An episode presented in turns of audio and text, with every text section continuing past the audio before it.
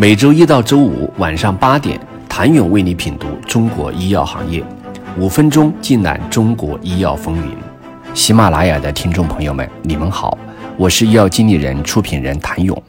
十月十八号，罗氏发布声明，针对石药欧益申请仿制药上市的行为，罗氏作为专利权人，已经提起专利连接诉讼。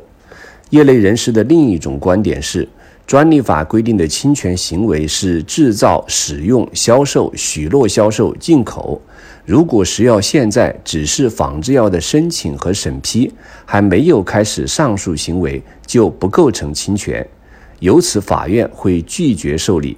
当然，也有法律界人士表示，不排除法院受理的可能性。药品专利连接制度实质是将仿制药提交药品上市许可申请。理智为侵权，从而触发诉讼。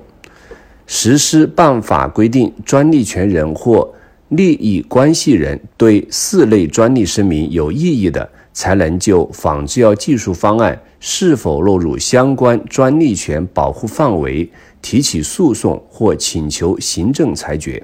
但是，触发诉讼的理智侵权行为在于仿制药提交上市许可申请。而非专利声明，显然食药已经实施了这一行为，因此法院也有可受理的理由。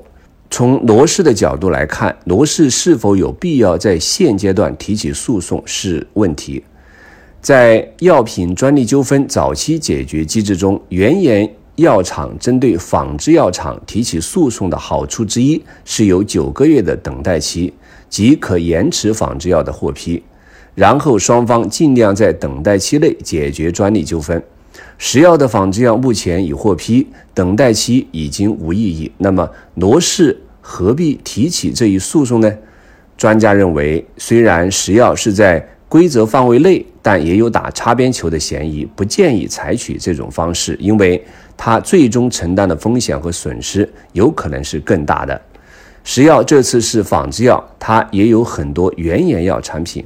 那以后别人是不是也可以用绕开规则的方式来对待？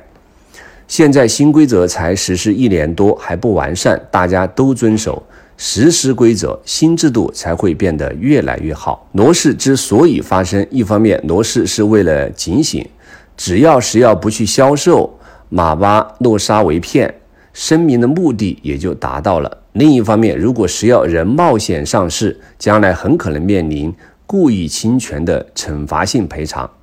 对比全球创新药市场，当前中国创新药的覆盖度、创新药的支付能力有待提高，拓展海外市场有较大市场空间。二零二一年全球创新药市场约为八千三百亿美元，其中美国创新药占比百分之五十。中国创新药占全国药品销售额的十分之一，远低于发达国家。美国市场的创新药上市产品和在研管线数量约占全球百分之六十，而中国市场约占百分之二十。数据引发这样的思考：专利布局跟研发配套，创新药研发投入早，自然有相应的专利产出，从而可以按照专利周期去设计产品周期。仿制药企在这方面处于相对弱势，做相应的仿制品种，在时间上落后，自然在产品布局上也会落后。仿创之争，攻守的武器就是专利。原研药企和仿制药企如何调整专利布局，才能做到攻守自如？请您明天接着收听。谢谢您的收听。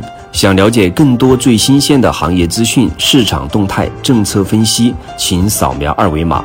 或添加医药经理人微信公众号“医药经理人”，医药行业的新闻与资源中心。我是谭勇，明天见。